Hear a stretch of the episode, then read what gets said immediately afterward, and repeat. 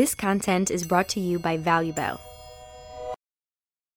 שלום לכל המאזינים, ברוכים הבאים לפודקאסט דרך הלוחם עם ערן ברד. אני מאוד שמח לארח היום את אה, רודי בר, בן 56, נשוי להדס, אבא לאורי, גילי ואילון. רודי הוא מאמן קראטה דור מסורתי, מאמן שוטו כאן, דרגת דן שלוש. אה, הוא מרצה באקדמיה למתמטיקה, סטטיסטיקה וחקר ביצועים. אני, אני מאוד אוהב את השילוב הזה שבין אה, אקדמיה ומחקר ובין אומנות ו, ובעצם איזשהו מחקר פנימי, האינטגרציה הזאתי. ובשיחה היום אנחנו נלך לכיוונים שיעסקו טיפה יותר בגישה היפנית לאומנות לחימה ובקראטה בפרט, על קריאת הטקסט של מיאמוטו מוסאשי מתוך הספר, הספר חמש הטבעות על uh, התנהגות רוחנית באסטרטגיה. המפגש הזה אותי תמיד מאוד מאוד מעניין. על שלבי ההתפתחות כתלמיד וכמורה באמנויות לחימה, על uh, אמירות יפניות שמהוות איזה שהם אבני, אבני בסיס ב, בליבת העשייה של הקראטה, ואולי על איך שפה ותרבות משפיעים על תנועה והוויה. היחס, ה... היחס ההדדי ביניהם. על, על הקראטה, אולי נתחיל משם אפילו, על הקראטה בפרט, על מה זה קראטה, מה זה אומר היד הריקה בעידן שבו לכל יד מחובר פלאפון, אה, על המתח שבין אה, קראטה מסורתי, בין תחרות, אה, בין קראטה מסורתי, על ההתנגשות שבין מאסטריות והרצה לבין היותך תלמיד. ואולי אפילו ניגע גם על חינוך ילדים ואפקט הפתקים והדלתות. אז ככה, הרבה נושאים לשיחה היום, אני בטוח שהיא תלך לכל מיני כיוונים. אה, שלום רודי, ברוך הבא. היי, אהלן, תודה רבה שהזמנת ממש. אני שמח שאתה כאן.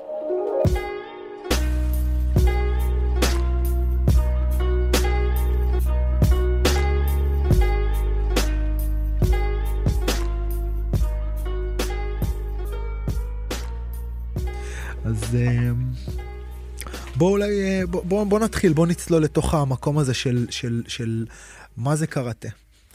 אני קודם כל אתחיל משהו ביפנית, כי אנחנו מכירים פעם ראשונה. אה, אז אה, נהוג ביפנית להגיד, אג'י ממשטה יורושקו ניגאי שמאס, אז נעים מאוד. ומעבר להכל, יורושקו ניגאי שימאס, היפנים עוסקים המון במהויות של דקויות נורא נורא מעניינות. ויורושקו ניגאי שימאס מבקש לומר שאנחנו בתקווה שהמפגש הזה יוליד את פירות הדרך, יביא דברים יפים לתוך הקשר החדש הזה שנבנה בין אנשים בכלל, לאו דווקא בהקשר של אמנות לחימה. המפגש הזה הוא אה, יכול לתת ככה, אה, רציתי ככה להגיד בהקדמה של הדברים, שאני בא מהגליל, ויש עניין שאדם מהגליל, טוב שיבחר עץ להתיידד איתו. Mm. זה מתחיל מפה. ו... מפתיע אותי כאחד שמאוד אוהב ומחובר לאדמה ולטבע, וגם הקראטה בעיניי צריך להיות מאוד מאוד, מאוד מחובר בהוויה שלו לעניין הזה של טבע ו- וסביבה, ולא רק להיכנס לתוך דוז'ו, לתוך המקום, לתוך ההיכל של העבודה על מזרון טאטאמי מסודר, אלא אפשר להוציא אותו החוצה למקומות באמת פראיים, אם אפשר להגדיר את זה ככה. אמ, אבל אני מאוד שמח לבוא לכאן, כי העץ שאני בחרתי הוא עץ שנמצא בצמוד להר מירון, עץ ערום, אה, נקי מעלים, מט לנפול במובן מסוים, אבל אולי יותר מהכל הערום שבו מאפשר לי גם אמ, לתת או לחשוף את עצמי, במידה כזו או אחרת, לאפשר למי ששומע, למדריך, לתלמיד, להתחבר מהמקום הפתוח הזה לאיזשהו תדר. גם אם אני אקח משהו אחד, פרט אחד לתוך המסע הזה של החיים, אז לקחתי עוד משהו לתוך הצידנית הזאת, ואיתה אני יכול להתקדם הלאה. כשאתה, קודם כל הקונספט מקסים ו- ויפה, בעצם החיבור הזה, כאילו התנועה שמחברת אותך לאדמה או לטבע או לסביבה שלך, ודרך זה גם מחברת אותה, אותך לעצמך. אה, שני דברים בקונטקסט הזה, אחד באמת הברכה הזאת ש, שהפירות יישאו, ש, ש, שהמפגש יישא פרי, כאילו בעצם אה, אה, כששני בני אדם נפגשים הם בעצם שותלים זרע במובן מסוים. ואם אתה מתייחס לכל מפגש כזה כשתילת זרע, יש איזה הדרת כבוד ומשמעות עמוקה שאתה מייחס לאיך אתה נפגש למול הדבר הזה. איזשהו סוג של נוכחות אה, שאמורה להיות מלאה יותר. אז, אז אחד כקונספט זה קונספט מאוד מאוד מעניין. אני חושב שהוא מעניק משמעות. ושתיים, כשאתה בוחר את העץ, האם, אתה, האם העץ מסמל אותך? האם העץ מסמל את החיבור שלך? האם העץ מסמל את הדרך? מה, מה העץ מסמל?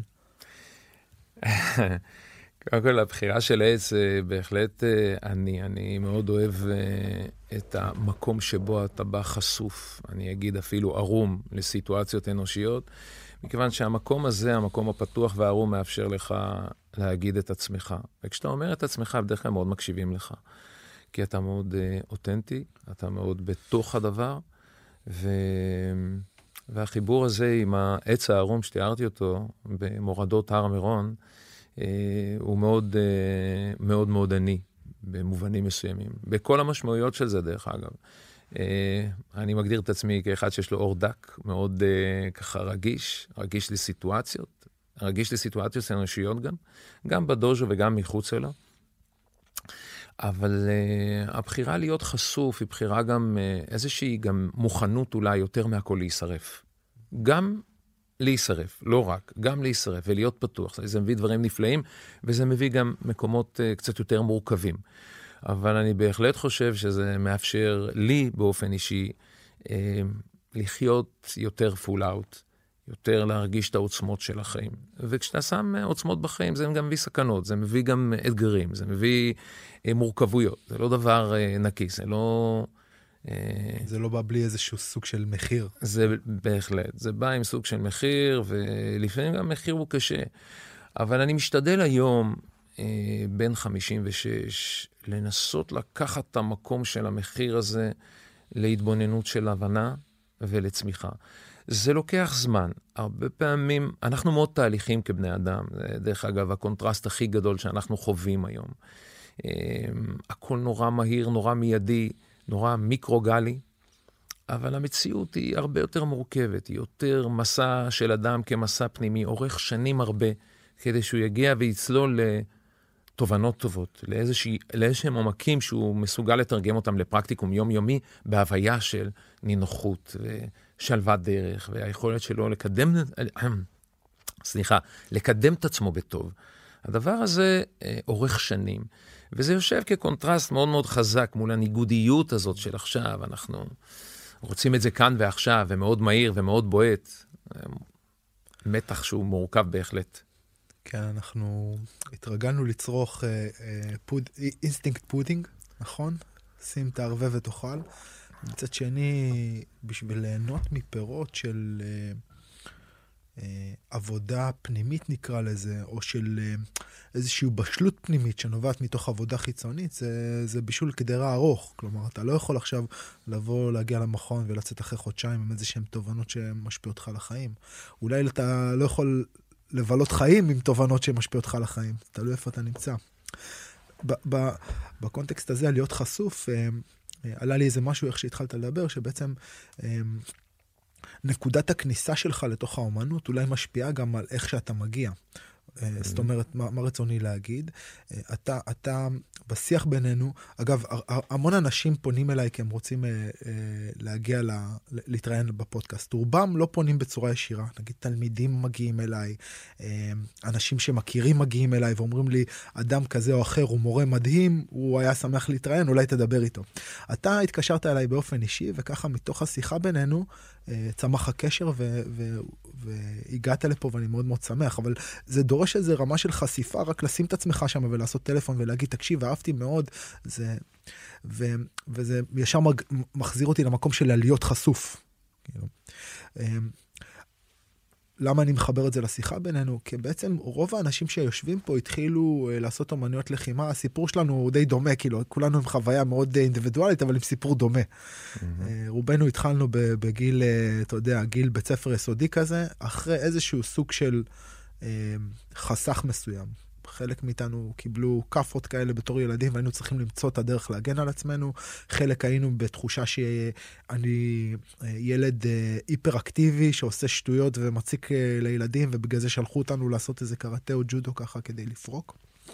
ונקודת הכניסה הזאת לתוך הלחימה היא נקודת כניסה עם המון מגננות. כלומר, אתה בדרך כלל מגיע כמשהו בך חסר, או משהו בך כואב, וכבר יש עליך איזה מעטפת, איזה שריון, ובמקום הזה אתה נכנסת לתוך הלחימה בגיל מאוחר יחסית, ואולי הנקודת כניסה הזאת שהיא... יש בה מורכבות מסוימת, היא מאפשרת לך להיכנס אה, אולי שונה? שאלה מאוד מעניינת, השאלה הזאת. אה, ואני שואל את עצמי, קודם כל, כמה אני שלם עם עצמי בדרך, בחיסרון של השנים, מתוך מסע הילדות לתוך זה. אני התחלתי קראטה בגיל כמעט 40, קצת לפני.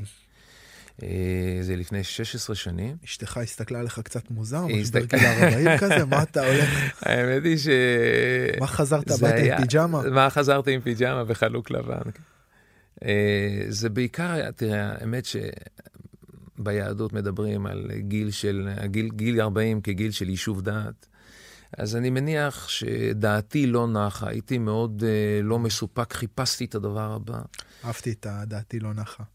דעתי לגמרי לא נחה, כי אני חושב שתכף אולי כשנתקדם לאורך השיחה, אנחנו נדבר על, ה, על החלקים, על ההתקדמות וההתפתחות הגילאית והמשמעויות אולי של שני העשורים היותר מתקדמים, 60, 70, 70, 80, וההתמודדות עם אתגרי החיים בעת הזו.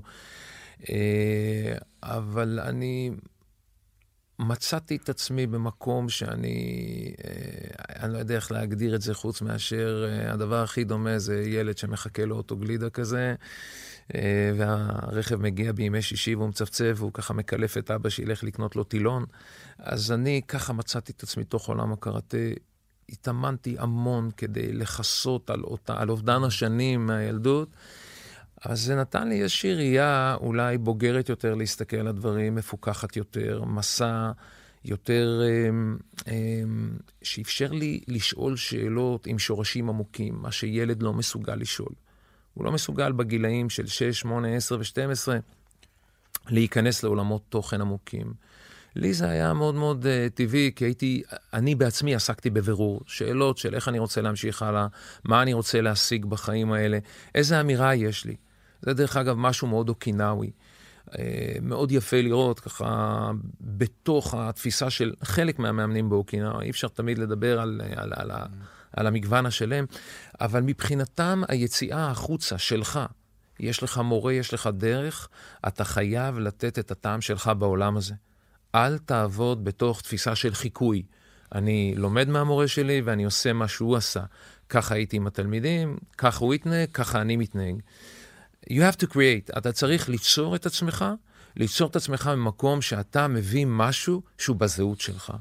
זה ברמה של טכניקה, זה ברמה של הגות, זה ברמה של היכולת אה, אה, לפתח עם תלמידים אינטראקציות אולי שפחות חשבו עליהם. הדברים הם מאוד מאוד מגוונים, אבל הרעיון של לשבור החוצה הוא רעיון שאני מאוד מאוד אוהב אותו. את להישאר נאמן מאוד למקור ולדברים אותנטיים ולמסורת, שהיא מאוד מאוד חשובה.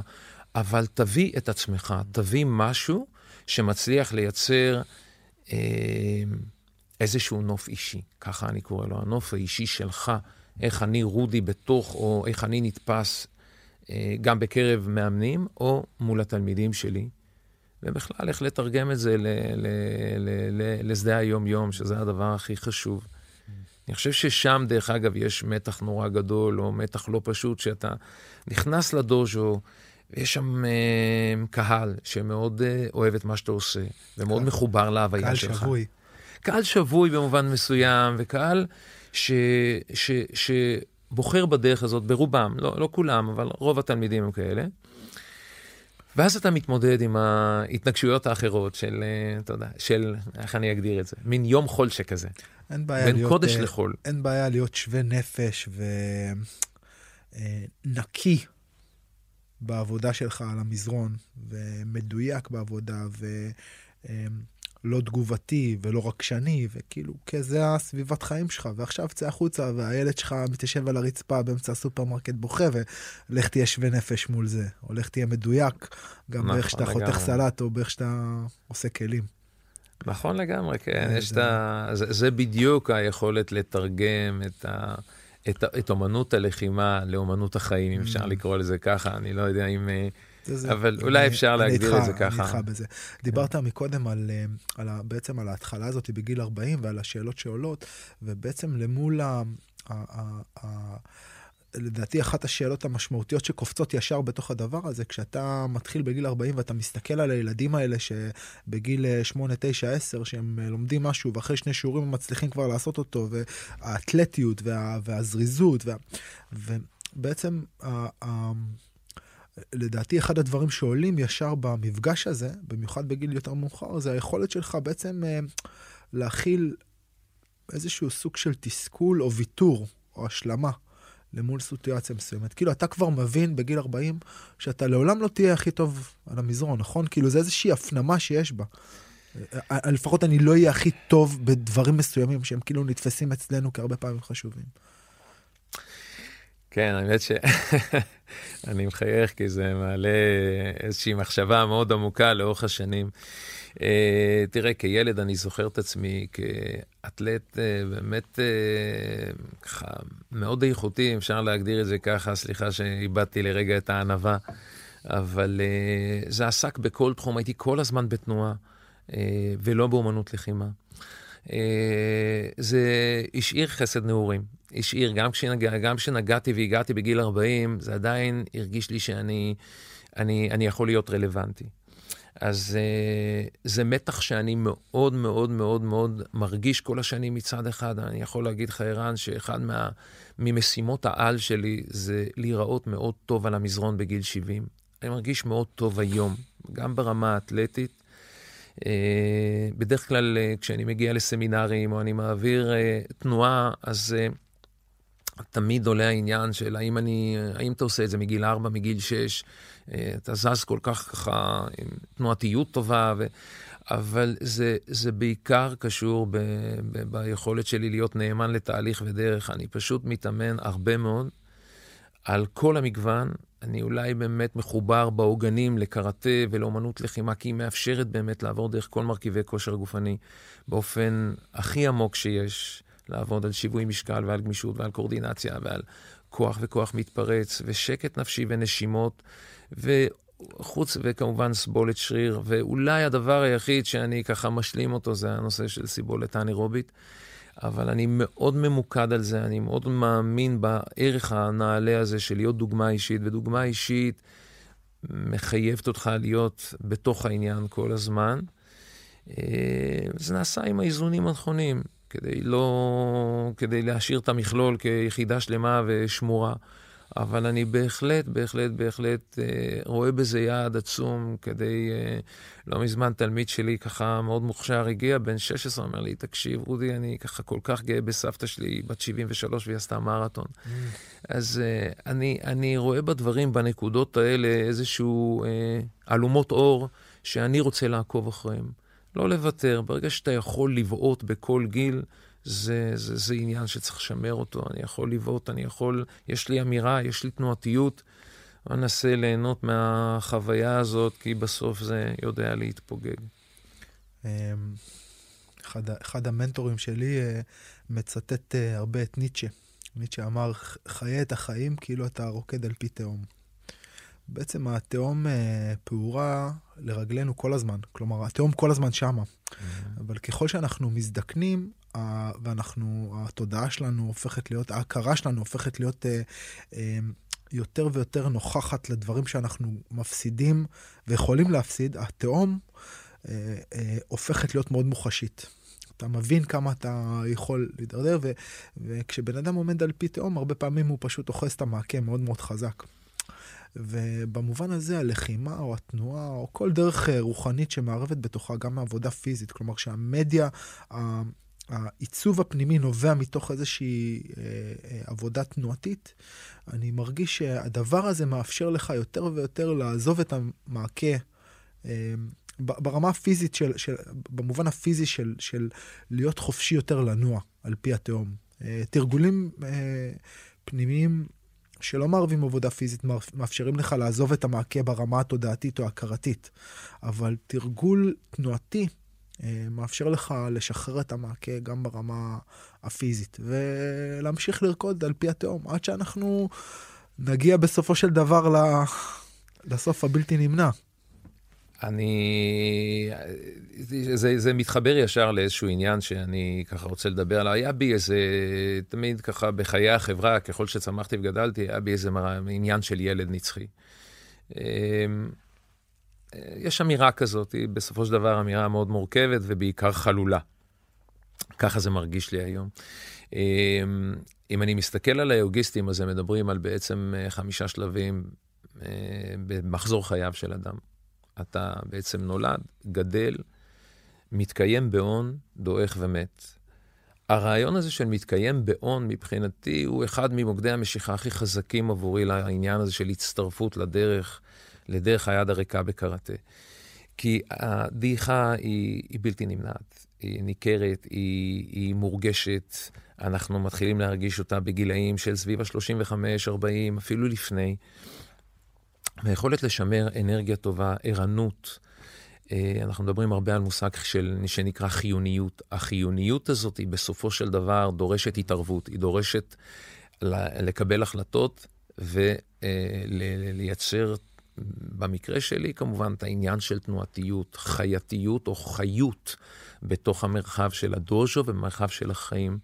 וזה אה, מבחינתי אולי אחד המקומות המוקדים להתמקד בהם באומנות לחימה. היכולת אה, להרגיש אה, מאוד מאוד נוכח בחיים דרך המסע המסקרן הזה, שיש בו המון מסתוריות, ויש בו המון סימני שאלה, ויש פה מפגש עם עצמך ומפגש אנושי מאוד מעניין עם המתאמנים שלך ועם אנשים שהם שותפים לדרך. כל הערב רב הזה בסופו של דבר אה, מייצר איזשהו עניין, ואני ככה, אם יורשה לי בנקודה הזאת, זה לצטט את אה, זכרו לברכה, שמעון פרס, שפעם שמעתי רעיון שלו והוא דיבר על הבלוטה הכי חשובה בגוף, שהיא לא באמת קיימת, והיא בלוטת הסקרנות. היכולת להפעיל את הבלוטה הזאת היא, היא בעצם חוכמה צרופה, כי בסוף אתה רוצה לנסות להישאר ערני לאורך הדרך, כמה שאתה יכול. ואני מרגיש שזה בהחלט לא פשוט ככל שאתה מתבגר למול, התחלתי את השיח הזה, את החלק הזה ברעיון של הילד הנצחי. אז הילד הנצחי הולך לאיבוד, וקצת מאפיר בכנפיים, וצובר לו קמטים, וכואב את כאבי המפרקים. אבל הוא עדיין רוצה להתמודד טוב עם החיים, וזה איזשהו מתח שנורא יפה למצוא את הדרך לאזן אותו. אה, קאטה בהקשר הזה, אה, אה, חקרתי לא מעט את נושא הקאטה. נושא מאוד מעניין ומאוד ככה עמוק על כל המחשבה שהתבנית התנועתית המאוד מגוונת הזאת. אז מעבר לדברים המאוד ברורים שאנחנו עובדים על מיקוד ועל ריכוז ועל קורדינציה ברמה גבוהה ועל יציבות ועל שיווי משקל ועל שוטר התנועה המקסים הזה שנקרא מערכת הנשימה.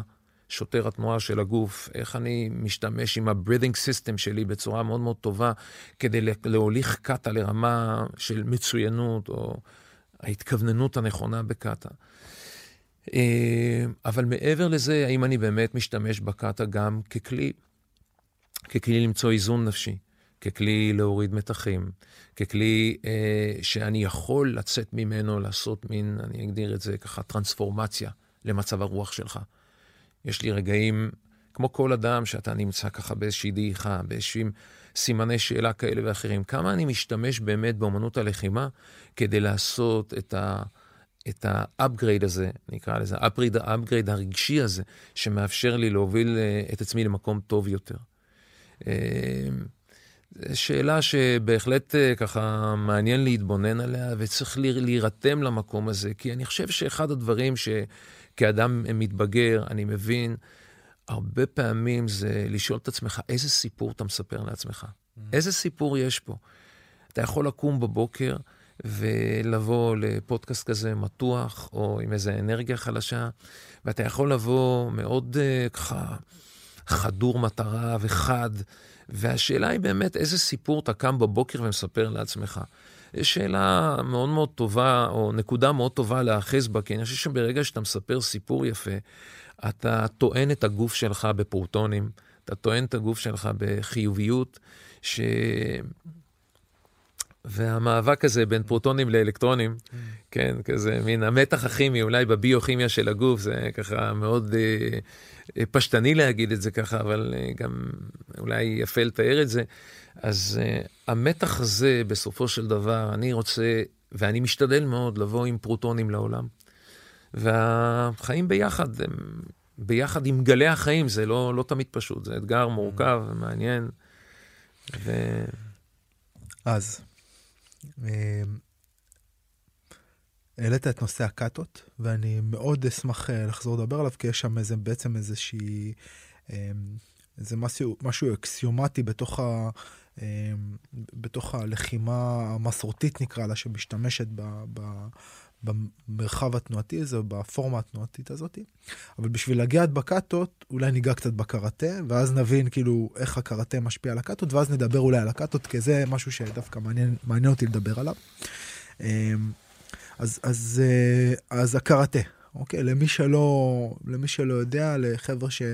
אה, מאזינים שלנו שהם בעצם לא מגיעים מהעולם הלחימתי, או שמגיעים נגיד מאיזה ג'ו-ג'יטו ברזילאי, או סמבו, whatever. מה זה קראטה, ו... ואולי, אה, אתה יודע, אומנות היד הריקה, עוד פעם, בעידן שבו היד שלנו היא אף פעם לא ריקה, היא תמיד עם איזה פלאפון. אה, ואולי גם מה המתח בין הקראטה המסורתי,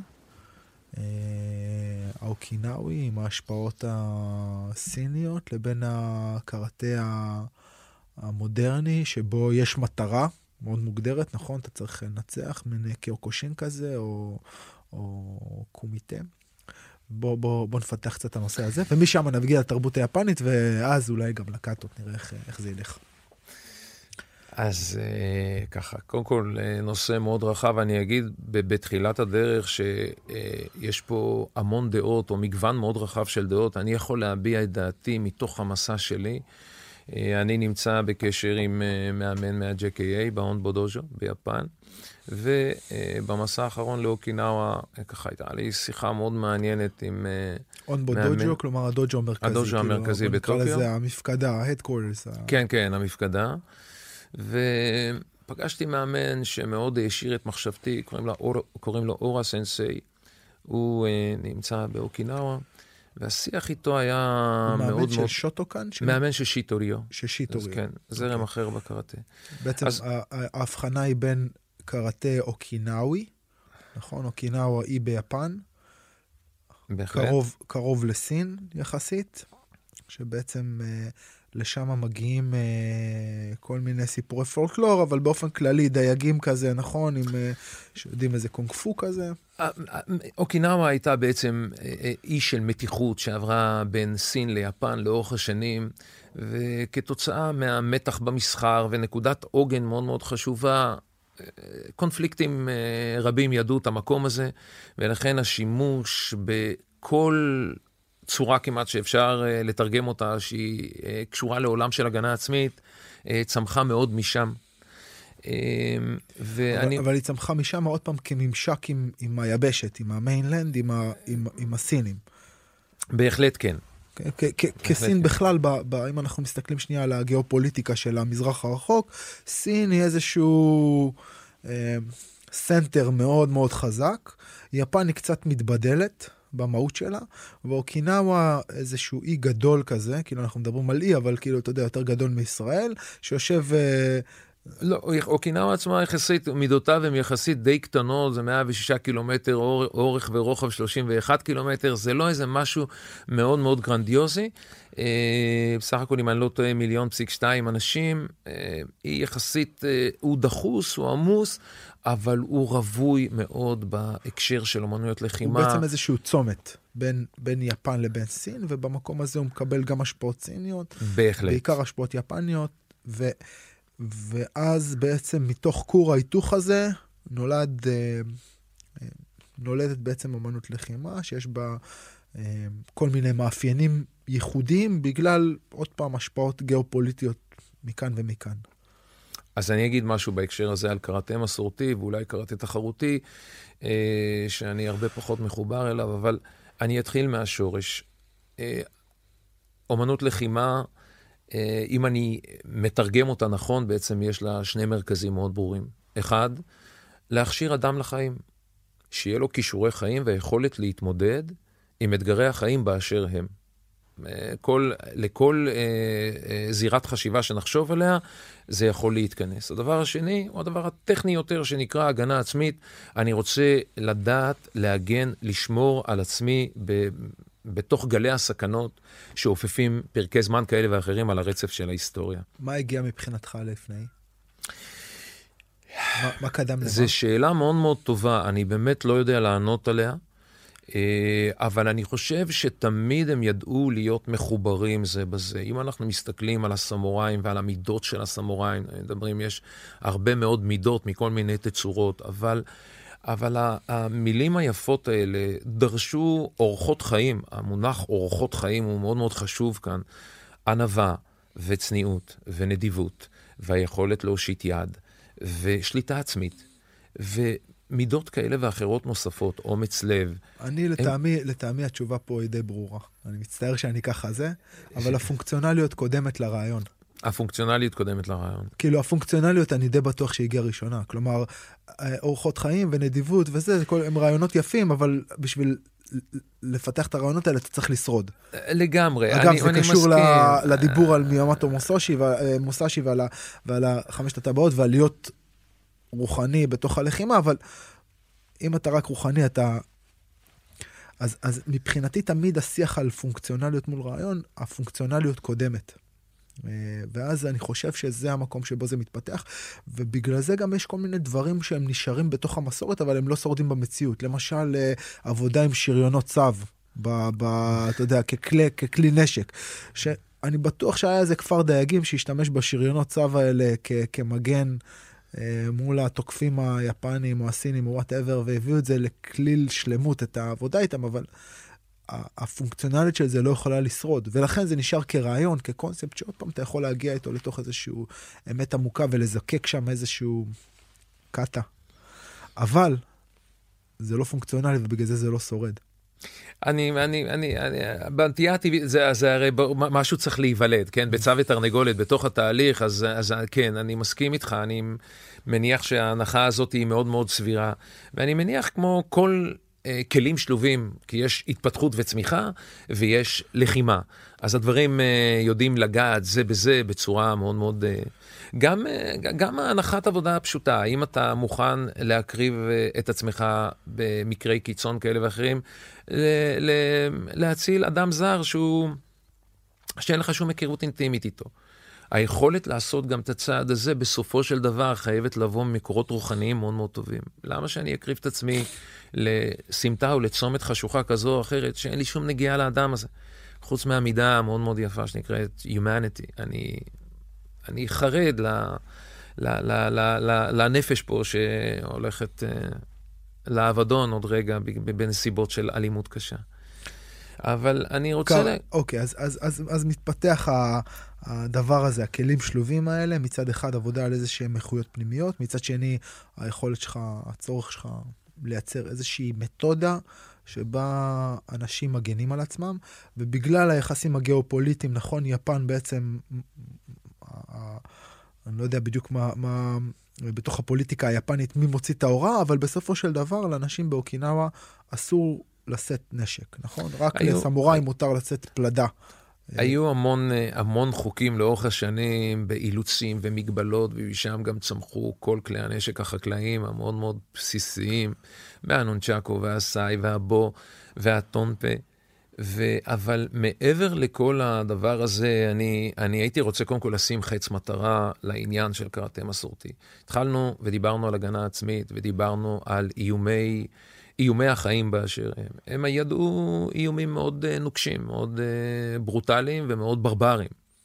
השנים ביפן של 1551, נובונגה, אה, איש מריר מאוד, מלחמות אזרחים קשות מאוד בין מחוזות ביפן, זה ביפן של 1500 ועד 1600.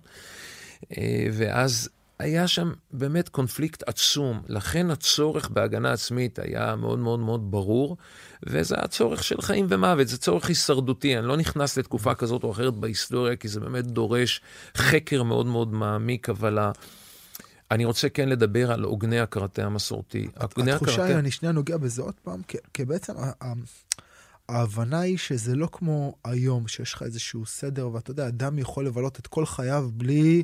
אה, בלי לפגוש בן אדם אחר בצורה פיזית. אתה יודע, למעט אולי, אני יודע, פעם שהיינו נערים. פה בעצם, אם אין לך יכולות להגן על עצמך, אתה, אתה בבעיה. כלומר, המקום שבו בן אדם יוצא ללכת באיזה דרך בחושך ולא חוזר הביתה, זה... ומשם בעצם, עוד פעם, הפונקציונליות, אגב, שאנחנו מדברים עליה, נולד איזשהו צורך. אגב, למה, בתפיסה שלך, למה יד ריקה? כי בעצם, אם אני צריך ללמד בן אדם זה דיונים שיש לי עם אה, חבר'ה מה, מהאסכולות הפיליפיניות, אה, או האסכולות שמדברות על עבודה עם כלי נשק. תן לי בן אדם וכדי לייצר ממנו אמן לחימה, שיודע להגן על עצמו בידיים ריקות, אני צריך כמה שנים. תן לי את אותו בן אדם, ובעשר דקות אני עושה אותו לוחם קטלני עם אה, תער. אני מסכים איתך לגמרי, אני מאוד אוהב את התחום של פיליפינו אסקרימה, מאוד מאוד אוהב, ובדרך כלל אני רואה כל מיני כותרות, ואני לא, אנחנו ככה מדלגים רגע מעניין לעניין, ניכנס לזה, ואז אני אכנס ברשותך לקראטה, אבל הנושא של, אה, אה, אני רואה הרבה פעמים הודעות של מאמני קרב מגע, בלי חלילה להיכנס ובלי חלילה לעלוב בזה או אחר. עשרה מפגשים של הגנה עצמית, ותדעי להגן את תעלוב, תעלוב, אני חושב שיש אה, מקום, אה, אפשר לעשות פה איזה מאץ' כזה. לא, האמת היא שאני לא, אני לא רוצה לפגוע בכבודו של אחר, כמו שאני כן רוצה שתהיה איזושהי רמה של מהימנות. Mm. אני לא יכול לעשות עשרה מפגשים של אה, הגנה עצמית ולהוציא מזה באמת משהו.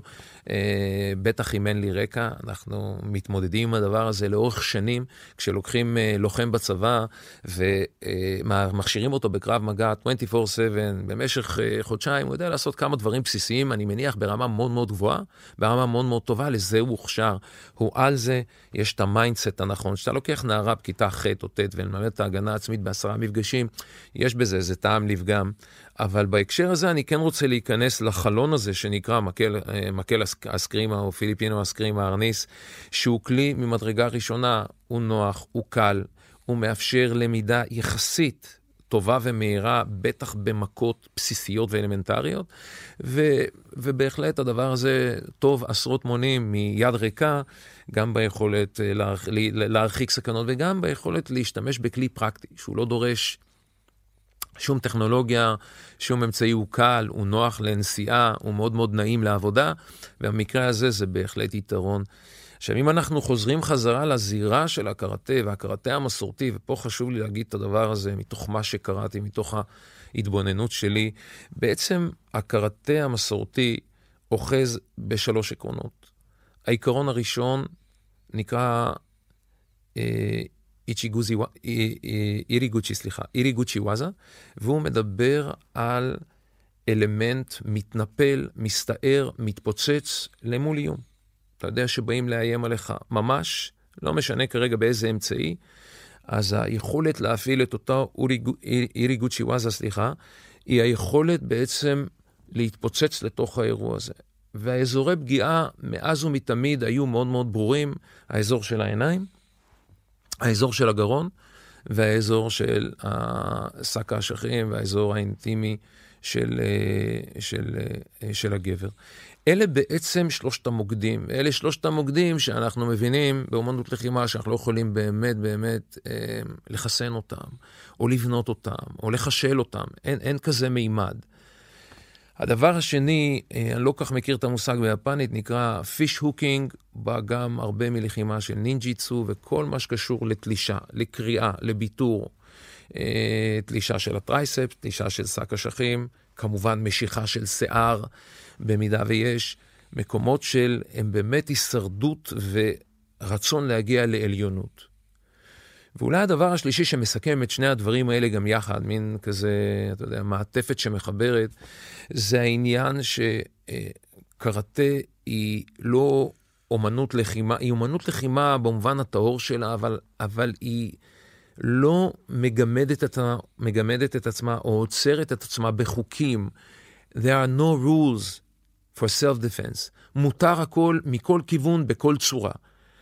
שם ישב הקראטה המסורתי, ממה שאני קראתי את כל החומרים וניסיתי לנקז את זה למקומות ככה שאני יכול להגיד A, B ו-C, ולא להיכנס לדיון פילוסופי עמוק. העניין הוא מאוד אגרסיבי. אם לוקחים היום את העקרונות של קרב מגע, שאני באמת רחוק מזה ופחות אה, מכיר את המטריה, אני מניח שהוא אוחז בעקרונות מאוד מאוד דומים. מאוד מאוד דומים. אני רוצה לנטרל, הסיכום של כל מה שאמרתי, יש לי אירוע, אני רוצה לנטרל אותו באחת. העניין של איפון וואזה, טכניקה מושלמת אה, כדי להכות יריב, הוא רעיון מאוד מאוד יפה. הוא רעיון שצריך ללמוד איך לעשות אותו, והרבה פעמים זה באמת לא ממש מצליח. אבל הוא רעיון שנכון לאגוד בו. זה נשמע כאילו הקרב מגע, ומעניין אותי אגב לשמוע את המקורות שמהם אתה ניזון, אבל, אבל זה נשמע כאילו הקר, הקראטה בעצם אה, נולד עוד פעם מתוך המקום הפונקציונלי הזה שאנחנו מדברים, נכון? כאילו כל. התלישות, נקודות תורפה, בעצם זה, זה קרב מגע. והוא עובר איזשהו סוג של אה, סובלימציה אה, סלש אבולוציה, שמובילה אותו למקום השני שאתה מדבר עליו, שזה בעצם איזושהי אומנות של הכרת העצמי דרך התנועה. ו... אה, זה, זה, זה, זה אבולוציה מעניינת, כי בסופו של דבר, אם אנחנו עוד פעם מדברים על, ה, על הפונקציונליות, היו לי אה, שני מאמני אגרוף פעם, מאמן, אה, מאמן, מאמן רוסי ומאמן ישראלי. המאמן הרוסי אה, בנה, הוא, הוא, הוא בנה אה, אה, מרצדס. הוא מבחינתו, הוא, הוא מסתכל עליך בתור מרצדס. ומרצדס, אתה לוקח זמן לבנות אותה. הוא בונה את המכלול, הוא בונה את המנוע, הוא בונה את הגלגלים, הוא בונה את הדלתות, הוא מייצר גימורים.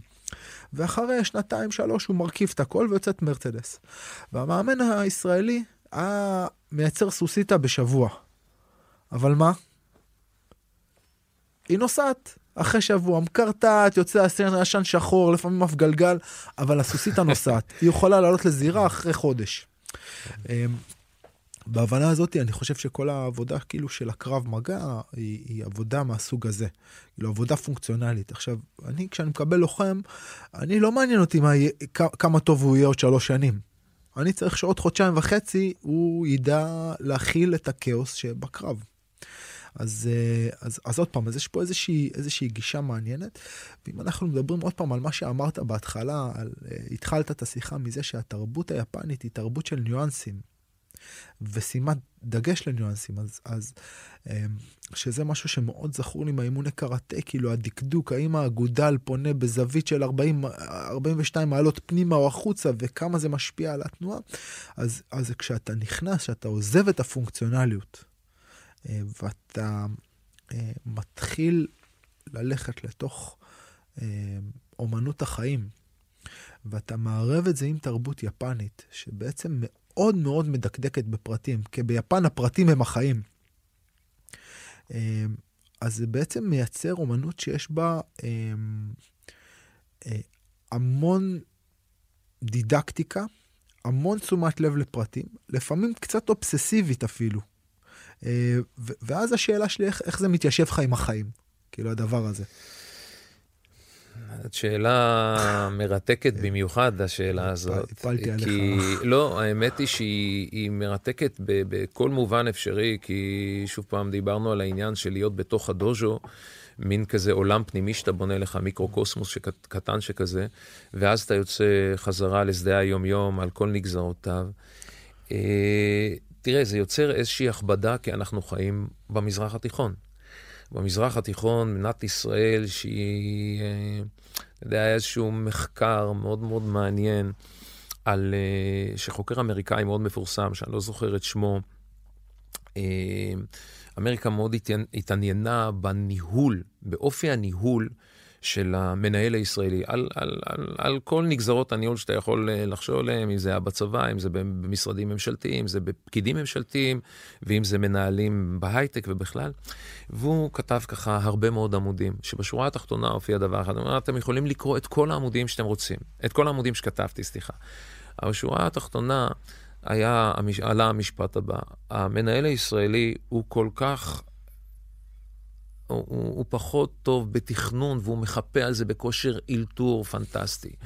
כושר התכנון שלו הוא לוקה בחסר, אבל כושר האלתור שלו הוא כל כך גבוה, שהוא מצליח לאזן את החיסרון הזה דרך הדבר הזה. אני חושב שלאט לאט עם השנים זה משתנה, אבל מבחינתי, כאחד שכל כך אוהב את הקומה קייקוטו, זה לב ליבה של אולי, זה, זה עניין מאוד גדול ביפן, היכולת להיכנס לפרטים הקטנים, הדקויות של הדקויות, בכל פסיק, בכל תו. זה מייגע, זה מכביד.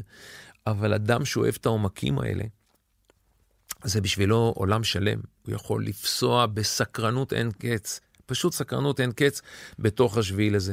וזה נכון, כי בסוף, אם מסתכלים, ערן, לשאלה שלך ככה במשקפיים קצת יותר עמוקות, לא הייתה אקדמיה מסודרת, אני מניח, לפני 500 ו-600 ו-700 שנה. הייתה אקדמיה של הגוף, הייתה התבוננות והבנה, הייתה מחקר שבו תזוזה של זנקו צודצ'י, עמידה קדמית, של פסיק, של חצי מעלה ימינה, מה קורה ליציבות שלך. והיציבות מטשטשת, היא הולכת קצת לאיבוד. אנחנו מבינים את המשמעות של יציבות של לוחם.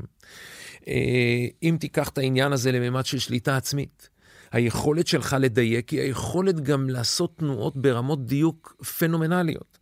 אוקיי, אני יכול להוציא חרב או, או מקל ולעבוד שניים, שניים, שלושה מילימטר מקו הפנים שלך בלי לפגוע בך. זה בא מאותו שורש, זה בא מאותו מקום, וזה אומנות. ולגבי הסוסיתא זה בסדר גמור, כשאני צריך לייצר משהו פונקציונלי, לך על זה. אני לא אלך למקומות של אומנות בכלל, כי אומנות מייצרת uh, מיד, מיד, המונח אומנות מדבר על תהליך ארוך טווח. Mm. ותהליך ארוך טווח לא מתאים ל, ל, למסגרות מסוימות, וזה בסדר גמור. אז, אז אם אני מסתכל עוד פעם על המושג של אומנות, אז אני מסתכל גם על האבולוציה של האומנות, ובאבולוציה של האומנות, אז אני יכול להסתכל על הרנסאנס, ואז אתה יודע, על הציירים הקלאסיים, שבה, אה, ש, ש, שבו בעצם רמת הטכניקה ורמת הגימור הם אלו שהעידו על, אה, על המאסטריות של האומן, מיכלנג'לו, רפאל וכולי. ופעימה אחרי זה, אנחנו כבר מדברים בעצם על היכולת של אה, האומנים לצאת מתוך המסגרת הקשיחה הזאת, נכון? ולייצר את, ה... את האמירה האישית שלהם. אה, אה, בתוך הדבר הזה. ופעימה אחרי זה, אחרי האימפרסיוניסטים בעצם, ואחרי האמירה האישית, הסובייקטיבית, איך אני מפרק את כל הדבר הזה, איך אני מפרק את המסגרת לגמרי, ואיך אני מרכיב אותה מחדש. במובן הזה, אם אני עוד פעם מסתכל על אומנות תנועה, כאילו אחת הביקורות שיש לי על האומנות היפנית, היא מתוך המסגור המאוד קשיח הזה של בעצם איך צריכה להיראות עמידת זנקוס סודאצ'י, איך היא צריכה להיראות, חצי מעלה ימינה וחצי מעלה שמאלה. אמ, ונגיד היום שאני מלמד אגרוף, אז אני אומר לאנשים רוב הפעמים, אתם צריכים לעמוד בערך בזווית הזאת. והסיבה שאני אומר בערך, יש לי אה, מאמן, אה, מאמן מדהים שעובד איתנו, ליאור, אה, אני, אני נותן את הקרדיט פה, כי הוא, כי הוא באמת מאמן מעולה, הוא מגיע מתוך בכלל התחום של קונג פו ותנועה, אבל הוא איש טיפול ואיש תנועה מדהים. עושה שיעור פרי-אבריאב כזה, כאילו שיקום ובנייה לקראת עבודה גופנית, ואז אה, בשיעור של אה, עשרה אנשים הוא, הוא יעבוד עם כל בן אדם, וכל בן אדם יקבל את הזווית האישית שלו. כי בעצם הביומכניקה שלי שונה מהביומכניקה שלך. אז איך אפשר להגיד שיש עמידה מושלמת? אז, אז אני אתייחס לזה. העמידה, העמידה המושלמת היא כמובן עמידה מושלמת שמותאמת לפרופורציות גוף, וזה כמובן ברור. אבל המתודות בסופו של דבר של הדיוק, אם לא ניכנס באמת... אתה אומר, ואני אגיד עוד משהו, אולי אפשר באמת להגיע לעמידה מושלמת בפרופורציות גוף, כשיש משהו שאתה התחלת לדבר עליו, שאולי ניגע בו, כי זה גם מעניין אולי בתרבות היפנית, שזה חניכה אישית, נכון? מ-level שכל. כן, תכף נדבר, כן. כן ואז זה... שהמאסטר, כאילו כשהמורה עומד ונותן לך חניכה אישית על, על, על העבודה שלך, זה סבבה, אבל אז, אז החזרה לשאלה, האם קראטה בכלל מותאם למקום שבו אתה צריך להעביר שיעור עכשיו ל-20-30 אנשים, כולם עם אותה מידה, והאם קראטה, האם הדרך היד הריקה הזאת היא בכלל יכולה להיות מותאמת לתרבות שאנחנו חיים בה, תרבות היד המלאה? אני צוחק ומחייך, כי זה, כל, כל שיחה כזאת, בסופו של דבר היא יושבת ככה שעות סביב מדורה ונידונה ארוכות. אה, תראה, אני, אני אחלק את התשובה לשניים. אחד, אנחנו בעצם קודם כל מדברים על, אה, על, אה, על ה... איך אני אקרא לזה אפילו, על, על המטבע או ההטבעה האנושית של כל אחד ואחד. אנשים שמחפשים לרוץ באופי שלהם, בנרטיב, בדרייב שלהם, מחפשים לרוץ לפרטים קטנים, שם הם חיים, הם אוהבים לרדת לרזולוציות, לפיקסלים, ימצאו את עצמם מאוד מאושרים במקום הזה. ולהפך, אנשים שרצי, שרוצים לגעת בתחומים שונים ובנגיעות קצרות, ופחות ימצאו את עצמם שם, וגם בדרך כלל זה קשור ביכולת התנועתית העמוקה והיכולות הגבוהות של הגוף. אה, לינוי אשרם לא מזמן, ככה, אפרופו לפרגן, זכתה ככה במדליית זהב אולימפית, כמה כבוד היה, כמה יפה. אפשר לראות את האיכויות התנועתיות הנשגבות שלה. אז בוודאי שאם הייתי מוליך אותה בשדה הקראטה, ככה אם יורשה לי רגע להגיד בכלל, אז, אז, אז הייתי מוצא שם מתאם פנומנלי. כי יש לה את ה... אנחנו מדברים על אומנות, אומנות התנועה, ואני רוצה שהאומנות גם בסופו של דבר לא תיקח, היא לוקחת, אבל היא לא תיקח מרוח הלחימה, מהספיריט, מהיכולת לייצר הגנה עצמית אפקטיבית. סוף החלוקה הזאת לקרבות בעמידה, אנחנו הולכים על שניים. אני מאוד אוהב להלך על שניים. אני פחות אוהב למצוא את עצמי על, ה, על המזרן שוכב, בכל נסיבה שהיא. כן, גם שרואים היום את הקרבות של ה-UFC ואתה נחבט אל הרצפה ומתחיל לחטוף את האינסוף המר פיסט ומרפקים, זה אזור לא נוח. קשה לך גם, ברור שיש טכניקות אה, הסתלקות מסיטואציות כאלה, ו... וכל הגזרה של הגרפלינג יודעים לעשות אה, דברים נפלאים. אה, אבל אנחנו ביסוד הולכים על שניים, אנחנו ציידים, ציידים ולקטים על שני רגליים, לא ציידים ולקטים במצב של זחילה. לא ראיתי צייד שזוחל. יכול להיות שהוא עושה פעולת זחילה כדי לשפר עמדה, כדי להיכנס בהיחווה לרגע מסוים. ולכן המקום של עמידה על שתיים הוא מאוד מאוד טבעי לנו. אז הבוקסינג הוא נהדר, והקיקבוקס הוא נפלא, וכל השאר הזרמים הם נהדרים, אני חלילה לא... אבל יש פה משהו בהולכה שהוא מאוד מאוד טבעי, שאנחנו שם, אנחנו נמצאים בתנועה, אנחנו רצים, אנחנו הולכים, אנחנו זזים, אנחנו בתנועה, על שני הרגליים שלנו, משם אני יוצא... אני אתן לך סייע קטן על זה. אה, בבקשה. אני אתן לך סייע קטן על הדבר הזה. א', אנחנו, אה, ברמה האבולוציונית אנחנו חצי יתוש עומדים על אה, שתי רגליים. אנחנו פסיק בהתפתחות האנושית שלנו על שתי רגליים. ואז אם אני שנייה מסתכל על קרבות... אני פריק של סטטיסטיקה גם ושל ניתוח, אני חושב שקרב מגע זה סטטיסטיקה, יש לנו הרבה דיבורים על זה. Mm-hmm. אז אם אתה מסתכל על קרבות של קרובינו, של נקרא לזה בני דודינו הקרובים ביותר, תסתכל קופים, שימפנזות, גורילות, מי שאתה רוצה מהממלכה הזאת הולכים מכות, בדרך כלל זה תמיד מתחיל באיזה אקט של משהו מתפרץ וזה ממשיך ישר לאן? grappling. בשתיים, תעשה ניתוח, ניתוח קרבות, קטטות ב, באינטרנט, ובעצם מה שאתה רואה, ב-90% מהמקרים זה אקט התפרצותי, אקט של כוח מתפרץ, שמסתיים באיזשהו חיבוק. הפרמטר שהכי קשה לנו לשלוט עליו בתוך אה, אה, שני אנשים ששועטים קדימה, הוא בעצם ניהול הטווח. Okay? אוקיי? כשיש שני פרים שרצים אחד לקראת השני כדי לייצר מקסימום כוח מתפרץ, הסוף הבלתי נמנע הוא התנגשות. אז זה לגבי זה.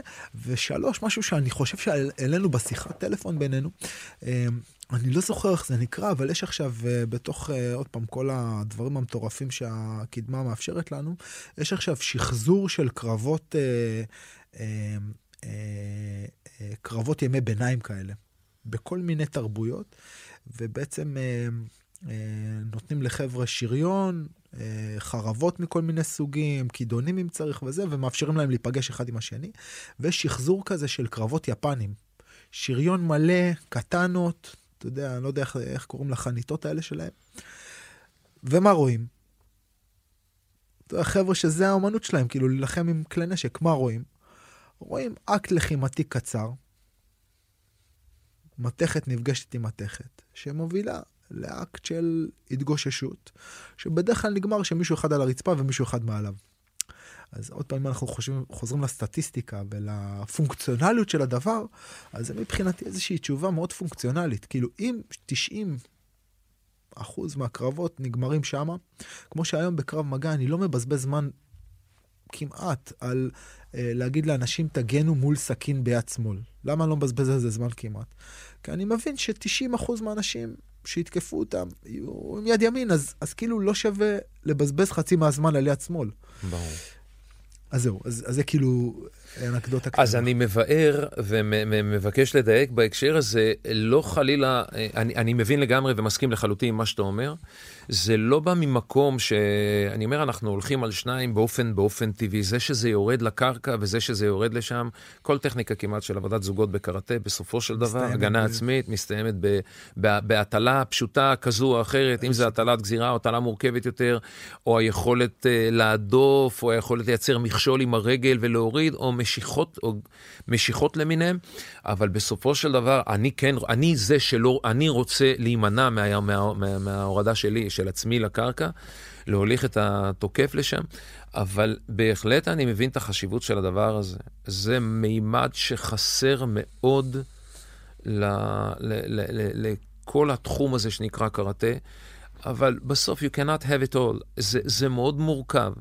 אז בסוף, כשגם הולכים ל-MMA, אז, אז יש חסכים. אז אני לא יכול לדבר יותר על הדיוק הזה. אני לא יכול לדבר על השלמות הזו. אני לא יכול להיכנס לאזורים שאני פרפקט במשהו, כי הפרפקט במשהו הוא משאב של זמן. וזה באמת עניין של בחירה. אני מסתכל על סנסאים, על מאמנים, שעשו דרך שלמה בקראטה. ממש לאורך כל השנים. דרך אגב, בתפיסה האוקינאווית, מאמן לא יכול להיות מאמן שלם אם הוא. אם הוא, אם הוא במחזור חייו עוסק אך ורק באומנות היד הריקה, ובכלל קרבות שהן נקיות מכלי נשק. הנושא של קובודו כלי נשק הוא עניין מרכזי, הוא דורש קואורדינציה אחרת, הוא דורש מרחקים אחרים, הוא דורש טווחים אחרים, ובעצם ה- היכולת לייצר את השלם הזה, במונחים של קראטה, זה היכולת ל- להיות בהחלט בהחלט איכותי, בהגנה עצמית, בידיים ריקות, חשוף, וכמובן שימוש מגוון בכלי נשק. והנוכחות היום של כלי נשק בתוך המרחב הלחימתי של הקראטה, כפונקציה בעצם של יצירה של לוחם שלם או אמן לחימה שלם, באינטרפטציה שלך היום היא משמעותית? כלומר, אם היית יכול להחליף את הרובריקה הזאת של השימוש בכלי נשק, תראה, אני מאוד uh, שמח, מאוד מאוד שמח. זה עניין אינטימי, זה עניין שורשי לחלוטין. ללכת ולפסוע במסורת. Mm. העניין של הפרקטיקום, אני חושב שהוא גם סוג של אויב גדול בעת הזו. אנחנו רוצים להשיג, אנחנו רוצים להגיע. אה, דיברתם אה, במהלך הפודקאסטים על העניין של דו. קראטה דו, או בכלל דו, כן? קנדו, קיודו, יאידו, והייקידו, ובכלל... ג'ודו. ג'ודו. ודו כדרך, צריך לזכור את הדבר הזה וצריך מאוד לדייק בדבר הזה, כי אני אומר, המשמעות של דרך היא להגיע ל-movement for perfection בגלל הדרך. הדרך היא לא חסרת תכליתיות, בשום אופן לא. לא משנה כל כלי נשק, כל אומנות, כל קאטה, כל תנועה שלא תיקח, כל מייגרי או יוקוגרי או מוואשיגרי, או, או, או, או כל תנועה שאתה רוצה לקחת אותה למקום עמוק, הדרך תוביל אותך לשם, והשיוף התנועתי הזה הוא צורך, ואז אתה באמת רואה שהסלייסים נעשים מאוד מאוד מאוד קטנים ביכולת שלך לשפר את עצמך, זה נהיה במיקרונים של מיקרונים של מיקרונים של מיקרונים. כי אתה כבר בבעיטה ה-180 אלף, אז אני, לגמרי, אז, אז אני לגמרי זורם איתך על זה. אני אומר, אוקיי, סבבה, אני, אני מבין את האמירה. האמירה היא, בוא נחפש שלמות בתוך המיקרו ולא פונקציונליות בתוך המקרו. זו האמירה. אני, אני זורם איתה. אני אומר, אוקיי, ברגע שהוצאנו את הפונקציונליות, ואני אומר, יש פה גם נדבך פונקציונלי, שהוא מעוגן בשורשים של הדבר הזה, ולכן אני הולך לשם, אבל יש פה גם הבנה שככל שאני עושה drill down ואני מוצא עולם שלם בתוך פרט, אני מגלה את עצמי בתוך הדבר הזה. אני זורם. אבל אתה אומר פה עוד משהו, כחלק, בעצם המסורת אומרת, שחלק מהמכלול בתוך האומנות, חלק מהמכלול הוא אחד, צלע אחת של השלם הזה, זו אומנות היד הריקה, ואילו הצלע השנייה היא אומנות הקובודו. שימוש בכלי נכון? נשק, השימוש קובודו. נשק. כן. ואני שואל אותך, האם אתה ברמה האישית קורא תיגר על האמירה הזאת, מתוך הבנה שאתה הרי היום לא תסתובב עם נונצ'קו בתוך הכיס שלך, וגם לא עם סאי בתוך הכיס שלך, ובטח ובטח לא עם אה, נגיטה, נינצ'יטה או קטנה. אז... אז אוקיי, אז, אז, אז בוא נמצא את השלם הזה עם משהו אחר. בוא נמצא את השלם הזה אולי עם, אה, עם עבודת קרקע, בוא נמצא את השלם הזה אולי עם, עם, עם, עם משהו שונה. אחד. ואם התשובה היא לא, אנחנו חוזרים חזרה שנייה עכשיו לדרך המסורת, נכון? שהיא בעצם משהו אחר שרצינו לדבר עליו. אני, וזה אולי פתיח אז, לשם. אז, אז זה פתיח, זה ככה, אני, הרמת להנחתה, זה מקפצה של אה, 30 קומות בערך. תראה, אה, קודם כל משהו במיידי.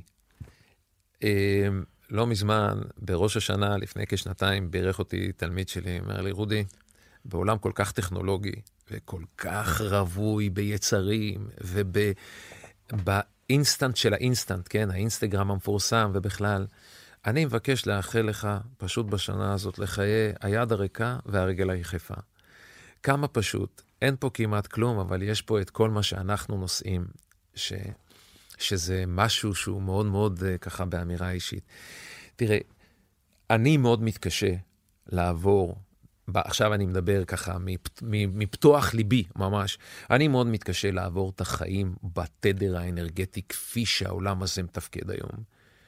מלא פולסים, מלא רעשים, מלא הפרעות, מלא סטרס.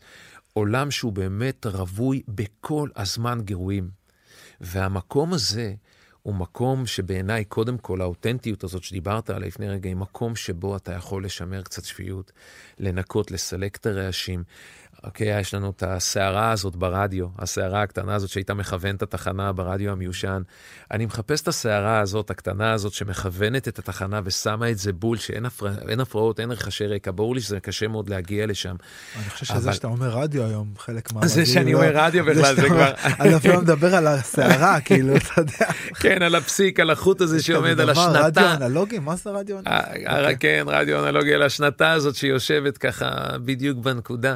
אבל זה בהחלט איזושהי, אתה יודע, אם אנחנו מדברים על אופוזיציה וקואליציה, על, על, רעיון והתנגדות, על, על קדמה אה, שהולכת באיזו הסתערות אקספוננציאלית מטורפת, לעומת אה, הולכה בסוף האדם. אני מסתכל ככה באיזשהו, אני מנסה להסתכל בתבונה על הדבר הזה. מה ההבדל בין ערן ורודי היום ב-2021 לאדם שחי, לוויקינג שחי בשנת אלף לספירה? כמעט שום דבר ברמה הרגשית, הוא רצה שיקשיבו לו, הוא רצה להיות נאהב, הוויקינג דאז, הוא רצה אה, לחיות חיים עם משמעות, והוא רצה אה, אה, אה, להרגיש אנרגיית חיים טובה, אבל הסחות הדעת שפקדו אותו לפני אלף שנה, והסחות הדעת היום, הן כל כך, יוצרות כל כך הרבה מורכבויות, ואולי משם בא המקום ה- החיבור האותנטי שלי לקראטה. אני אוהב לעסוק בזה כל כך, כי זה זורק אותי למסורת. זה זורק אותי לפעמים בדמיון להלך במקומות שאני ככה הייתי רוצה לגעת בהם. מקומות שההיסטוריה דרכה עליהם באופן מורכב וטוב וקשה ו- ו- ו- וכל המילים שאפשר לדחוס לתוך הקדירה הזו, אבל, אבל היא נגיעה, לא יודע איך אני אגיד לך את זה, נגיעה נשמתית. אני... זה, זה אולי ה... אני, אני מקשיב למה שאתה אומר, אני, אני אבטא את זה אולי במילים שלי, כי זה משהו שאני מתעסק בו הרבה. אני חושב שמה שתיארת עכשיו זה השלב האחרון ב, ב, בסולם הזה. אה, אם אתה מדבר שנייה על סולם הצרכים של מאסלו, אז הבן אדם ההוא הוויקינג, אתה יודע, התעסק, הרבה פעמים הוא התעסק ב, בעצם להבטיח את הקיום שלו, אתה יודע, לצאת לדוג כדי שיהיה לו דג לאכול.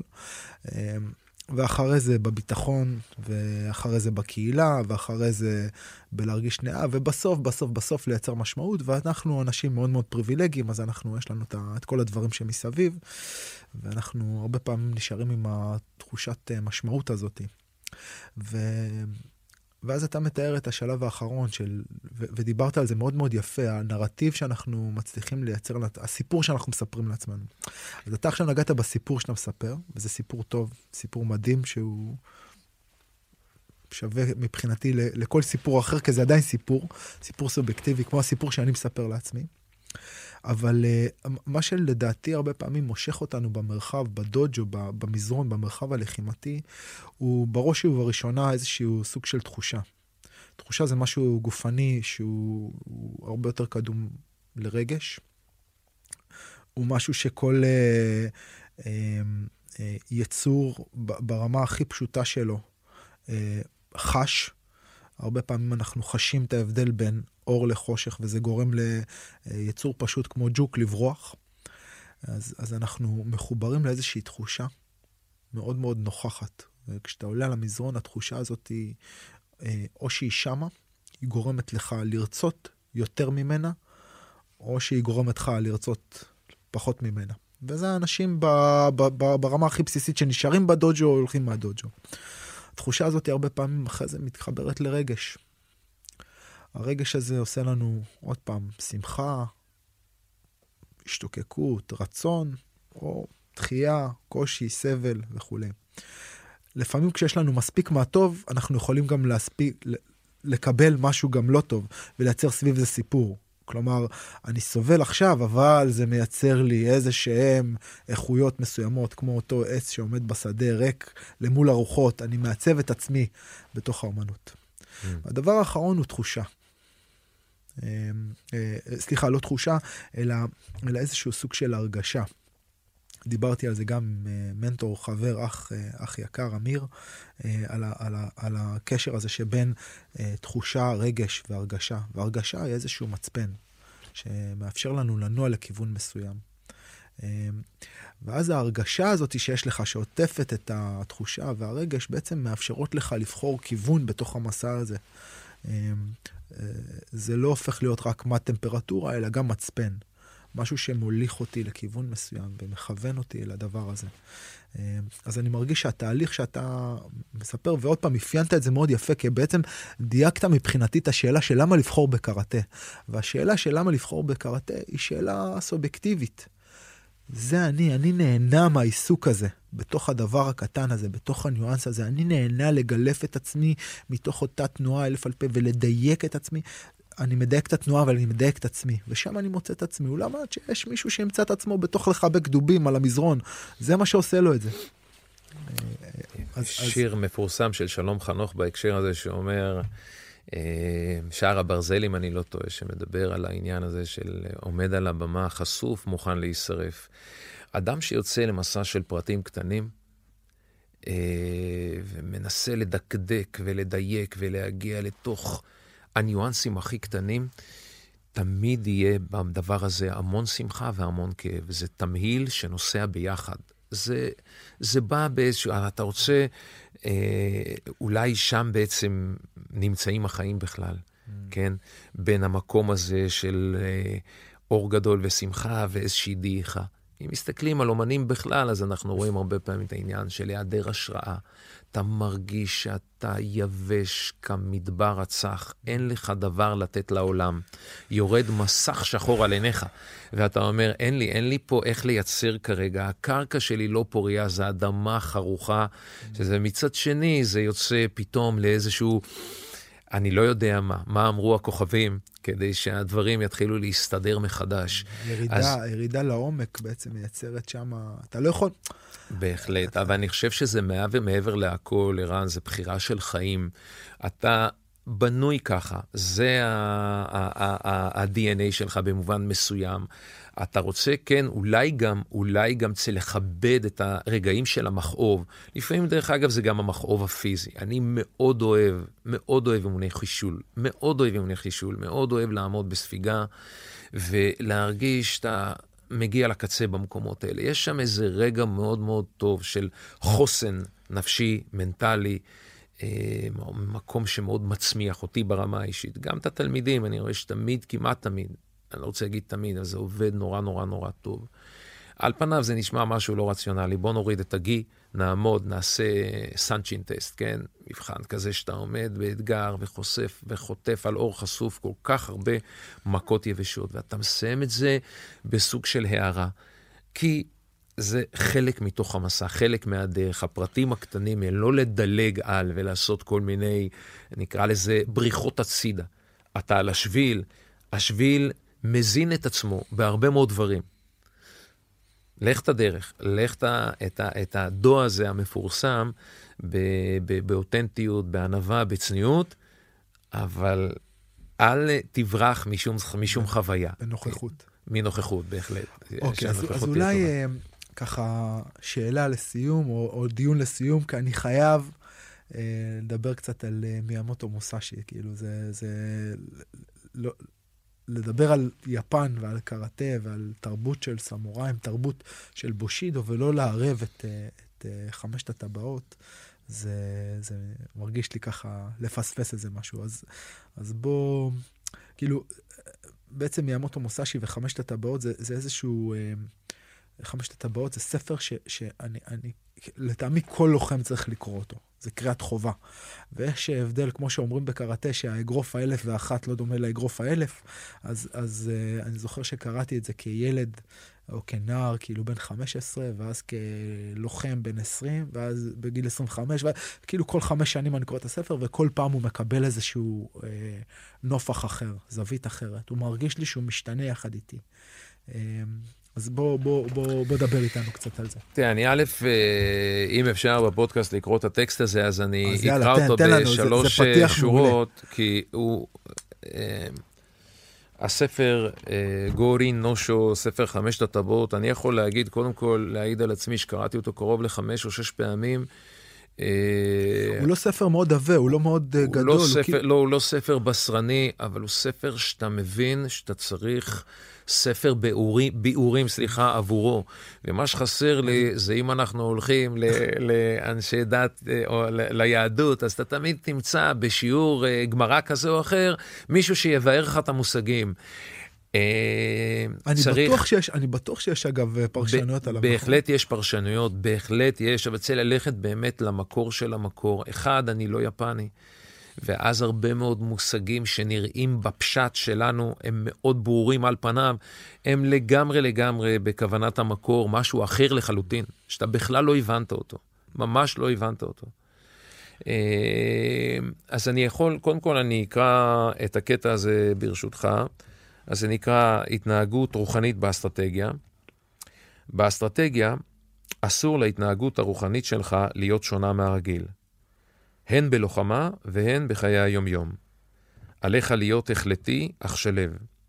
התמודד עם המצב ללא מתח והימנע מפזיזות, כשרוחך מיושבת אך לא משוחדת. אפילו כשרוחך שלווה, אל תיתן מנוח לגופך, וכאשר גופך שלב, אל תרפה רוחך. אל תהיה פחות מדי רוחני, ואל תהיה לא רוחני יתר על המידה. רוח מרוממה חלשה היא, ורוח שפלה אף היא חלשה. אני חושב שאפשר להגות בטקסט הזה ימים, לילות, חודשים. אני... אה, כמה פעמים אנחנו מוצאים את עצמנו בחיים באמת במקום של החלטיים ושלווים. מאוזן. מאוזנים. אני עוסק בעניין הזה בשנתיים האחרונות ללא הכר ברמה האישית. ואולי אני יותר מהכל מתבונן על זה היום, ערן, ברמה של אה, איזושהי החמצה או סיפור לא מדויק שמספרים לנו. מכיוון שהיכולת להגיע לאיזון הוא, הוא דבר כנראה שהמורכבות שלו אה, לא יכולה לקבל אחיזה בתוך המארג הזה שנקרא חיים. בסוף אנחנו חווים את כאב הילדים, אה, חווים אבדות, אנשים נפטרים. חווים פציעות, חווים חוויות רגשיות כאלה ואחרות. זאת החיים שלנו כל הזמן נעים בין האין והיאנג, בין, בין האור והחושך, בין הצבעים, בין פלטת הצבעים האינסופית הזאת, שלוקחת אותך לכאן ולכאן ולכאן. ולכן היכולת למצוא איזון יותר מהכל, בעיניי, זה, זה היום מה שאני לוקח, זה להשתמש נכון במערכת הנשימה, mm. ב- ב- ביכולת שלי להרגיש רגע פחות טוב ולמצוא דרך למתן, לרכך. ואני חושב שאנחנו מגיעים הרבה פעמים, מדברים על אה, גיל גבורות, גיל 80, מגיעים לגילאים האלה, ואז אה, אחד הדימויים שאני ככה מאוד אוהב לתאר, זה כשאתה נולד ויוצא מרחם ממך לעולם, אתה יוצא עם אגרוף קפוץ, אתה בא עם האנרגיה החזקה הזאת למאבק שלך, זו האמירה שלי בעולם הזה, אני מקווה שיצא לי בטוב. וכשאתה מגיע לאותה, לגיל גבורות, אתה מגיע באמת, ל, ל, ל, נקרא, למייל האחרון, אז אתה כבר עם יד פתוחה, זה היד הריקה דרך אגב. אתה בעצם מושיט את היד ו, ובעצם סיימתי את דרכי פה, זה, זה, זה, זה, זה אני, זהו, זה הסתיים וזה, ואין לי, לי יותר מה, המשמרת שלי פשוט, אה, מה שנקרא, ירד המסך. אה, ואני חושב ששם, רגע לפני שיורד המסך, בתקופה הזאת אולי אפשר לדבר על איזון, שהמאבק מפסיק להיות נוכח. אתה רוצה להשתפר, אתה רוצה להתקדם, אתה לוקח תלמידים שלך לתחרויות, אתה כל הזמן חי את המתח הזה בין, אה, בין רגעים נפלאים ורגעים פחות טובים, בין עליות ומורדות. דרך אגב, בהקשר הזה, אם נדבר על קראטה מסורתי וקראטה תחרותי, אם יורשה לי לומר ככה, בהקשר הזה זה עוטף את זה מאוד מדויק. אנחנו לוקחים ילד בגיל 12, אני מבין את כל התמורות, אני יכול להבין את רוב התמורות, שילד יכול להיתרם מזה שהוא יוצא לתחרות. מצד שני, זה המון תנודתיות במצב רוח שלו. הוא עולה לסיבוב ראשון והוא מפסיד, והוא מרגיש מתחת, אה, כזה שהאדמה בלעה אותו לרגע. בטח ילד. וכל הרעיון של אומנות לחימה, קראטה, זה לנסות למצוא את האיזון הזה שאנחנו מדברים עליו בסיפא, בסיפא של השיחה הזאת. היכולת ללכת למחוז הזה של להיות מאוזן, זה גם לא לדעת מראש לא להתקרב לקצוות האלה. כי אני מגיע למקום התחרותי, אני מבין שזה נתון ליום ולמתחרה ולרגע ולכל אותם דברים, אתה יודע, ש, שאוחזים רגע כזה. אני חושב ו... שבמובן הזה, אולי, אולי אנחנו, גם, זה, זה יהיה אקורד הסיום שלנו ככה. אה, אני חושב שבמובן הזה, עוד פעם, דיברת על המקום של לקבל ממורה, ואני חושב שכמו שאתה הגעת היום, וזה משהו שמאוד נוכח לי בעבודה עם, עם, עם ילדים, לא הספקנו לגעת בזה בשיחה בינינו, אבל uh, אתה אומר שהגעת לגיל 40, הם איזה שהם איכויות uh, אתלטיות טובות, שנבנו כנראה מתוך ההכשרה שלך בתקופת הילדות. ואני היום, כשאני חושב על ילדים שאני עובד איתם ונערים שאני עובד איתם, נגיד, זו תמורה שחלה בי בעשר שנים האחרונות שלי כמאמן. אני מנסה לחשוב על הבסיס האתלטי שאתה קיבלת כילד, אני מנסה לתת למתאמנים שלי את הבסיס המנטלי והפנימי. ואתה מדבר על, על, על איזון, אני, אני מוסיף בדרך כלל עוד שתי איכויות, איזון, יציבות ו, ושוויון נפש. לכל אחת מהן יש הגדרות שונות, ב, עוד פעם, ברמת ה, ה, כאילו, הירידה לפרטים שאני מנסה לייצר. ו... ואז בעצם איך אני, איך, אני, איך אני מאמן אותם, או איך אני בונה להם פלטפורמה פנימית שמאפשרת להם לרכוש את, ה, את הכלים האלו, שהם כלים כמו, כמו כלי, כלי אחר, כמו שאני מלמד אותם אה, לעשות אה, קומבינציה ב, ב, ב, בעמידה, כאילו אה, מייגר עם הוואשיגר, או כמו שאני מלמד אותם הטלה, או כמו שאני מלמד אותם ריתוק על הקרקע, או כמו שאני בונה להם בסיס קורדינטיבי, פיזי כזה או אחר. אז זה מבחינתי פלטפורמה נוספת, מעבר לפלטפורמה הגופנית או הפלטפורמה הטכנית, פלטפורמה מנטלית. ואני מרגיש שזה ידע שאולי היה אותו, אני, אני, לא היה לי את הזכות ללמוד את הידע הזה ממורה אחד, לקבל את הדרך של איך לייצר את הדבר הזה. נאלצתי לשלם המון מס בעצמי אמ, ולקטט רגליים ולאסוף, והיום אני מרגיש שזה משהו שאני מאוד מנסה, אני לא יכול להגיד שאני עושה את זה בצורה מושלמת, אבל זה היום מוקד עבודה משמעותי מבחינתי. ואחת הדרכים לאפשר לילדים לרכוש את זה, היא דרך, ה... אחת הדרכים היא דרך ה... ה... ה... ההסתנכרנות בתוך איזשהו מהלך תחרותי. זה לא מתאים לכל ילד, יש ילדים ש... ש... ש... שלא יכולים, שזה חם מדי. זה, זה יגרום להם לכבוד, בגלל זה אני לא חושב שכל ילד צריך ללכת לשם. מצד שני, יש ילדים שהדבר הזה הוא מקפצה מבחינתם, הוא אקסלרטור, וזה מאפשר להם להכיל את זה מאוד מאוד טוב. אה, חנוך את הנער לפי דרכו, כמובן, ו, וזה עוד פעם בהבנה שלי שמורה טוב, אה, צריך להתאים את המדיה שדרכה הוא מעביר את החומרים, את המשפך שדרכה המים עוברים לחניך. כאילו, זה מבחינתי אולי אחד העקרונות של מורה. אז אני רוצה להצטרף לעניין הזה ברשותך בשני דברים, גם על מיאמוטו מוסאשי, ועם זה נסכם. סכם לנו. אה, אז אה, זה הולך ככה, מיאמוטו מוסאשי מדבר המון על העניין של אורחות. אורחות. והעניין של אורחות זה היכולת לנהל סדר יום. אנחנו מבינים את הקשר המילולי בין תבונה והתבוננות, בין משמעות ומשמעת. Mm. אני שומר על משמעת וכמה משמעות זה נותן לי ממש, בחיים. ממש אהבתי את שתי ה... את שתי והיכולת האלה. להסתכל נכון על מילים ולהתבונן עליהם נכון, המילה כבוד, לכבד, כמה כבד יש בלכבד הרבה פעמים. מהמונח לכבד, מונח ה...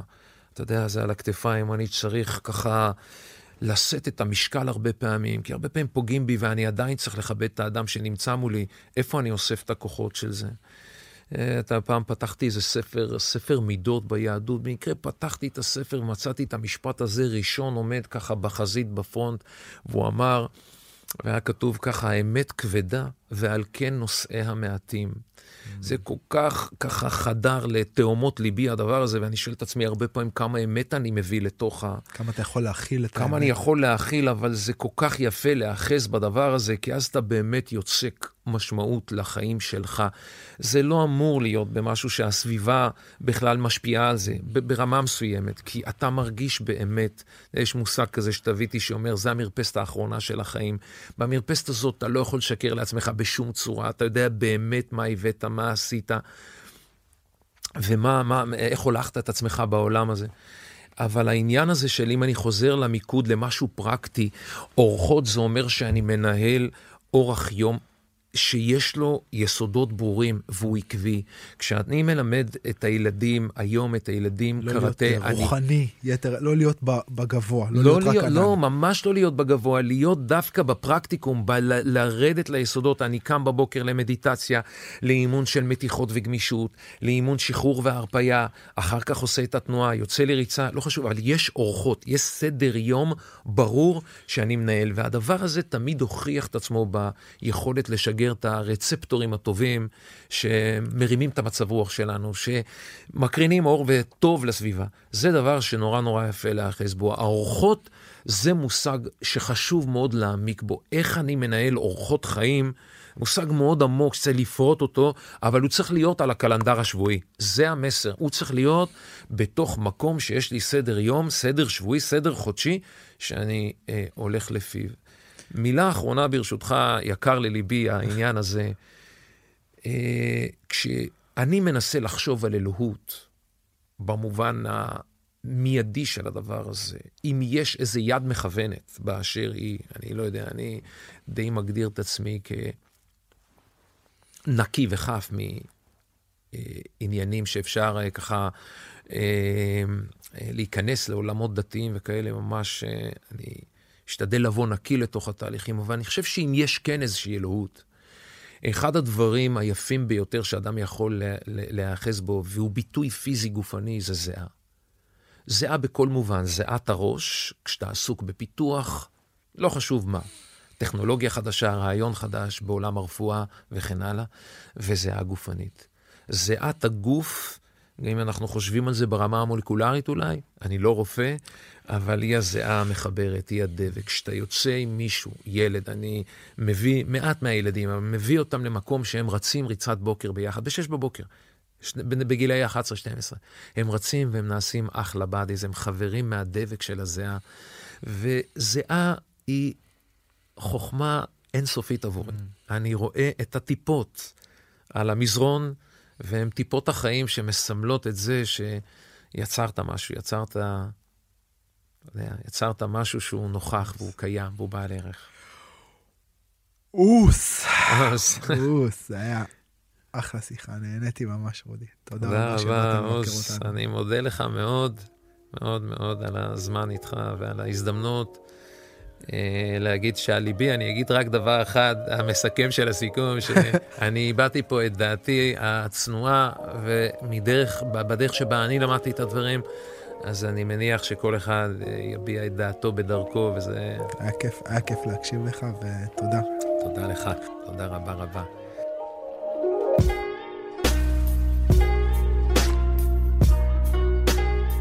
חברים, תודה רבה שהקשבתם לנו עד כאן. אתם מוזמנים לעקוב אחרי הערוץ, להצטרף לקהילה בפייסבוק, שם אנחנו מעלים קטעים מתוך הפרקים, וגם כל מיני דברים אה, אה, מעניינים שאני נתקל בהם, או ששולחים לי. אם אגב אתם אה, נתקלים בקטע מעניין שנראה לכם אה, רלוונטי או אקטואלי לקהילה, אז אתם ממש מושל... מוזמנים לשלוח לי ואני אשתדל לשתף. תודה לכולם, נשתמע בשבוע הבא.